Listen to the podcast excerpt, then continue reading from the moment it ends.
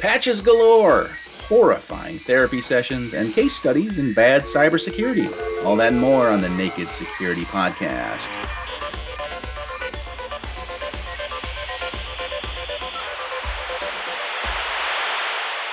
Welcome to the podcast, everybody. I am Doug Aamoth. He is Paul Ducklin. Paul, how do you do? We got a big show today. Yes, let's hope we get through them all, Doug.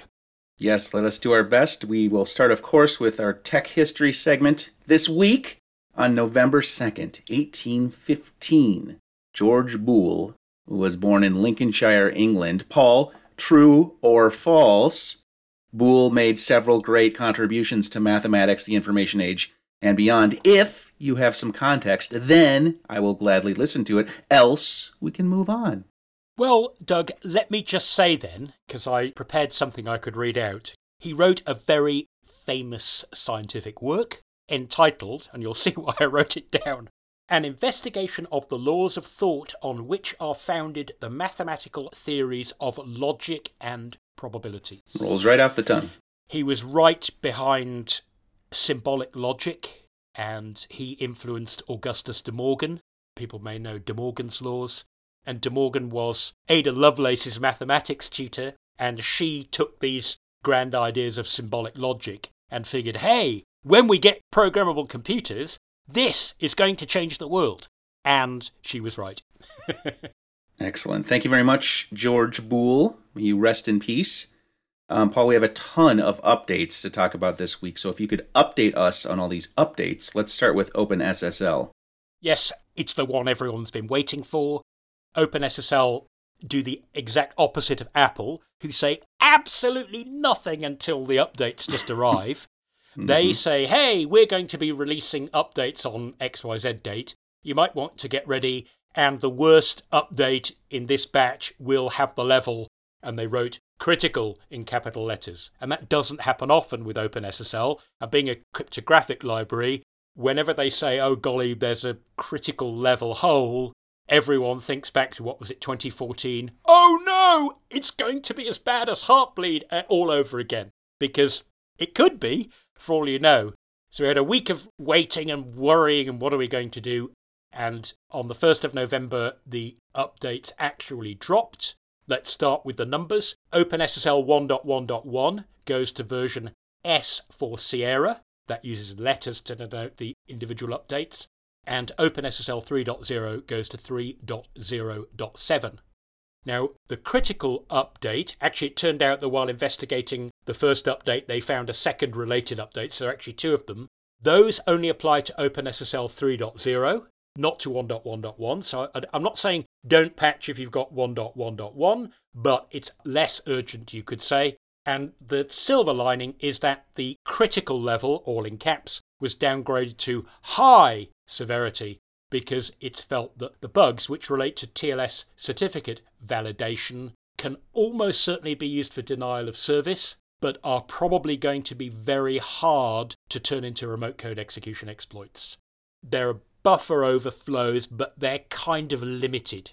There are two bugs. Let me just give the numbers so you can refer to them. There's CVE 2022 3602, that's where you can overwrite four bytes of the stack, just four bytes, half a 64 bit address. Although you can write anything you want, the amount of damage you can do is probably, but not necessarily limited to denial of service. And the other is called CVE 2022 3786. And in that one, you can do as big a stack overflow as you like, apparently. it's just quite amusing. You can only write dots, hexadecimal 0x2e in ASCII. Okay. So although you can completely corrupt the stack, there's a limit to how creative you can be in any remote code execution exploit you try and dream up. The other silver lining is that, generally speaking, not in all cases, but in most cases, particularly for things like web servers, where people might be using OpenSSL and they're panicking, what if people can steal secrets from our web server like they could in the Heartbleed days? Most web servers don't ask clients who are connecting visitors to provide a certificate to validate themselves. They don't care. Anyone's welcome to visit, and the server sends the client a certificate so the client, if it wishes, can determine, hey, I really am visiting Sophos or Microsoft or whatever site I think it is. So it looks as though the most likely way this will be exploited will be for rogue servers to crash clients rather than the other way around. And I think you will agree that service crashing clients is bad, and you can do bad things with it, like you could block somebody from getting updates because it keeps failing over and over and over and over. But it doesn't look as likely that this bug could be exploited for any random person on the internet just to start scanning all your web servers and crashing them at will. I don't think that's likely. We do have a comment here. I have no idea what I'm supposed to update. Chrome, Firefox, Windows, help! You never, you never know. Like, there's all these different flavors of SSL. The good news here is that although some Microsoft products do use and include their own copy of OpenSSL, it's my understanding that neither Chrome nor Firefox nor Edge use it. So I think the answer to that question is you kind of never know, but from a pure Windows, Chrome, Firefox, Edge perspective, I don't think you need to worry about this one. It's if you're running servers where you may, particularly Linux servers, where your Linux distro comes with either or both versions of OpenSSL. Or if you have specific Windows products you've installed that happen to come along with OpenSSL, and the product will normally tell you if it does. Or you can go looking for libcryptostar.dll or libsslstar.dll. And a great example of that, Doug, is Nmap the very famous, and very useful network scanning tool that lots of red teams use. That comes not only with OpenSSL 1.1.1 packaged along with itself, but also OpenSSL 3.0 as far as I can see. And both of them currently, at least when I looked last night, are out of date. I shouldn't say this, but I'm. Yeah. So if I if I'm a blue team member, yeah, I want to use yeah, this against exactly, the red. Exactly. exactly. If you're a blue teamer trying to protect your network and you think, oh, the red team are going to be scanning like crazy and they, they love their Nmap, you have a fighting chance to counter hack. hmm. Okay, we've got some other updates to talk about Chrome, Apple, and SHA 3 updates. Let's start with Chrome, which had a uh, an urgent zero day fix, and they patched it pretty quickly, but weren't super clear on what was going on. I don't know whether three lawyers wrote these words, each adding an extra level of indirection. But you know that Google have this weird way of talking about zero days, just like Apple, where they tell the literal truth. Google is aware of reports that an exploit for this vulnerability, CV 2022 3723, exists in the wild, which is sort of two levels of indirection away from saying, it's an O day, folks. Someone wrote a report that says it exists, and then they told us about the report. I think we can all agree it needs patching, and Google must agree. And to be fair to them, they fixed it almost immediately. Because ironically, they did a, a, a, big security fix on the very day that this bug was reported, which I think was the 25th of October 2022. And Google had fixed it within, what, three days? Two days, actually. And Microsoft have since followed up themselves with a very clear report on their Edge release notes on the 31st of October 2022. They released an update and it explicitly said this fixes the bug reported by Google and the Chromium team. Okay, very good. I am uh, reticent to bring this up, but are we safe to talk about Apple now? Do we have any more clarity on this uh, Apple Zero Day? Well, the critical deal here is when we wrote about the update that included iOS 16.1, and iPad OS 16, which actually turned out to be 16.1 after all, people were asking us, understandably, what about iOS 15.7? Do I have to go to iOS 16 if I can?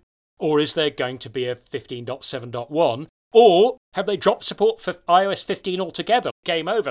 And lo and behold, as good fortune would have it, I think the day after we recorded last week's podcast, they suddenly sent out a notification saying, hey, iOS 15.7.1 is out. And it fixes exactly the same holes that iOS 16.1 and iPad OS 16 slash 16.1 did. So now we know that if you're on iOS or iPad OS, you can stick with 15 if you want, and there's a 15.7.1 that you need to get. If you have an older phone that doesn't support iOS 16, then you definitely need to get 15.7.1 because that's your only way to fix the zero day. And we also seem to have satisfied ourselves that iOS and iPadOS and now both have the same code with the same fixes, and they're both on 16.1, whatever the security bulletins may have implied. All right, great job, everybody. We did it. Great work. Took a few days, but. All right, and last but certainly not least in our update stories, it feels like we keep talking about this and we keep trying to do the right thing with cryptography, but our efforts aren't always rewarded. So, case in point, this new SHA-3 bug. Yes, this is a little different from the OpenSSL bugs we just talked about, because in this case, the problem is actually in the SHA-3 cryptographic algorithm itself in an implementation known as XKCP. That's X-ray Kilo Charlie Pepper. And that is the, if you like, the reference implementation of the very team that invented SHA-3, which was originally called Keccak. It was approved about 10 years ago, and they decided, well, we'll write a collection of standardized algorithms for all the cryptographic stuff that we do, including SHA-3, that people can use if they want. Unfortunately, it looks as though their programming wasn't quite as careful and as robust as their original cryptographic design because they made the same sort of bug that Chester and I spoke about a few months ago in a product called NetUSB. So in the code, they were trying to check are you asking us to hash too much data? And the theoretical limit was 4 gig minus 1, except that they forgot that there was supposed to be 200 spare bytes at the end. So they were supposed to check whether you were trying to hash more than 4 gigabytes minus 1 minus 200 bytes. But they didn't, and that caused an integer overflow, which could cause a buffer overflow, which could cause either a denial of service or, in the worst case, a potential remote code execution or just hash values computed incorrectly, which is always going to end in tears. Because you can imagine either a good file might end up being condemned as bad, or a bad file might be misrecognized as good. So, if this is a reference uh, implementation, is this something to panic about on a widespread basis, or is it more contained? I think it is more contained because most products, notably including OpenSSL, fortunately, don't use the XKCP implementation, but notably PHP uses the XKCP code, so you either want to make sure you have 8.0.25 or later, or 8.1.12 or later. And the other confusing one is Python. Now, Python 3.11, which is the latest, shifted to a brand new implementation of SHA-3, which is not this one. So that's not vulnerable. Python 3.9 and 3.10, some builds use OpenSSL, and some use the XKCP implementation. And okay. we've got some code in our article, some Python code you can use to determine which version your Python implementation is using. And it does make a difference. One can be reliably made to crash, the other can't. And Python 3.8 and earlier apparently does have this XKCP in it, so you're going to either want to put mitigations in your own code to do the buffer length check correctly yourself, or to apply any needed updates when they come out. Okay, very good. We'll keep an eye on that. And uh, now we're going to round out the show with two really uplifting stories, starting with what happens when the very private and very personal contents of thousands of psychotherapy sessions get leaked online. The backstory is what is now an infamous and, in fact, bankrupt psychotherapy clinic. They had a data breach, I believe, in 2018 and another one in 2019. And it turned out that these intimate sessions that people had had with their psychotherapists, where they revealed their deepest and presumably sometimes darkest secrets and what they thought about their friends and their family, all this stuff that is so personal that you kind of hope it wouldn't be recorded at all, would just be listened to and the basics distilled. Apparently, the therapist would type up detailed notes and then store them for later. Well, maybe that's okay if they're going to store them properly, but at some point, I guess they had the, the rush to the cloud. These things were available on the internet, and allegedly, there was a kind of Uber account whereby anybody could access everything if they knew the password. Apparently, it was a default. oh dear, how can people still do this? So, kind of anybody could get in, and somebody did. And they didn't really seem to do much about it, as far as I can tell, and it wasn't disclosed or reported because if, if they'd acted quickly, maybe law enforcement could have got involved early and closed this whole thing down in time.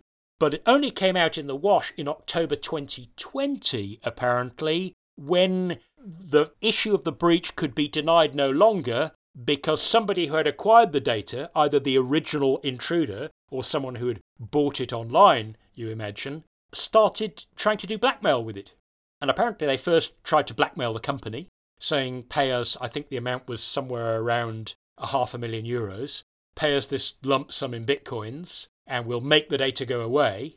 But thwarted by the company, the person with the data then decided, I know what, I'm going to blackmail each person of the tens of thousands in the database individually. And so Oh, they started boy. sending emails saying, hey, pay me 200 euros yourself, and I'll make sure your data doesn't get exposed. Anyway, it seems that the data wasn't released, and trying to find the silver lining in this, Doug. A, the Finnish authorities have now issued an arrest warrant, and B, they are going to go after the CEO of the former company, because as I said, it's now bankrupt, saying that although the company was a victim of crime, the company itself was so far below par in how it dealt with the breach that it needs to face some kind of penalty. They didn't report the breach when it might have made a big difference, and they just simply, given the nature of the data that they know they're holding, they just did everything too shabbily. And this is not just, oh, well, you could get a regulatory fine. Apparently, he could face up to 12 months in prison. Okay, well, that's something. But uh, not to be outdone, we've got a case study in cybersecurity ineptitude and a really, really poor post breach response with this uh, See Tickets thing. Yes, this is a very big ticketing company. That's C S E E, not C as in the programming language. Oh, it's just this also seems like such a comedy of errors, Doug. It's really breathtaking. Yeah. June of 2019, by this date, we believe that cyber criminals had implanted data stealing malware on the checkout pages run by the company. So this isn't that they, you know, people were being phished or tricked. It was when you went to check out, your data could have been siphoned. So this is like malware on the website. Yes. This is pretty intimately connected with your transaction in real time. The usual suspects like name, address, zip code, but then your credit card number, and you say, okay, you got my number. Do they also have? Yes, they have your expiration date and they have your CVV number, the little three digit number that you type in to make sure that you're legit with your credit card. Yes, because you're not supposed to store that after you've completed the transaction. No, sir. But you have it in memory while you're doing the transaction of mm-hmm. necessity. And then, almost two years later, so that was June of 2019, in April of 2021, two years later, See Tickets was alerted to activity indicating potential unauthorized access, and they sprung into action. Oh, so that's like that Shein breach we spoke about a couple of weeks ago, isn't it? They found out from somebody else. The credit card company said, you know what? there are an awful lot of dodgy transactions that seem to go back to you. They launch an investigation. They do not actually shut down the, the, all the stuff that's going on until January of 2022. So, So we're now I'm trying to do the arithmetic. That's two and a nine months, years, yeah. eight and a half months later, isn't it? Mhm. So that was And their and a half years that was their threat response, and they had Yep. third party forensics team. They had all the experts in, and more than eight months later, they said, "Hey, guess what, guys? We think we've kicked the crooks out now." they went on to say in October that we're, we're not certain your information was affected, but they finally notified customers. So instead of saying the crooks had malware on the server, which aimed to steal everybody's data, and we can't tell whether they were successful or not.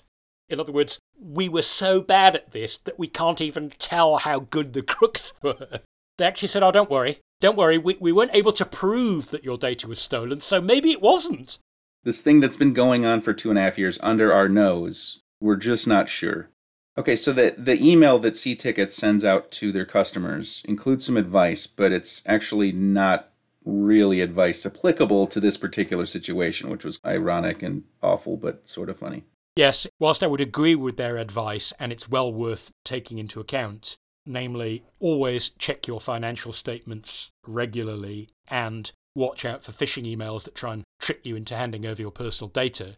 You think they might have included a bit of a mea culpa in there and explained what they were going to do to prevent what did happen, which neither of those things could possibly have prevented. Because checking your statements only shows you that you've been breached after it happens, and there was no phishing in this case. So that raises a good question, one that our, our reader brings up in our reader comment here on this little kerfuffle. Naked Security reader Lawrence fairly asks, Huh? I thought PCI compliance required safeguards on all this stuff. Were they never audited?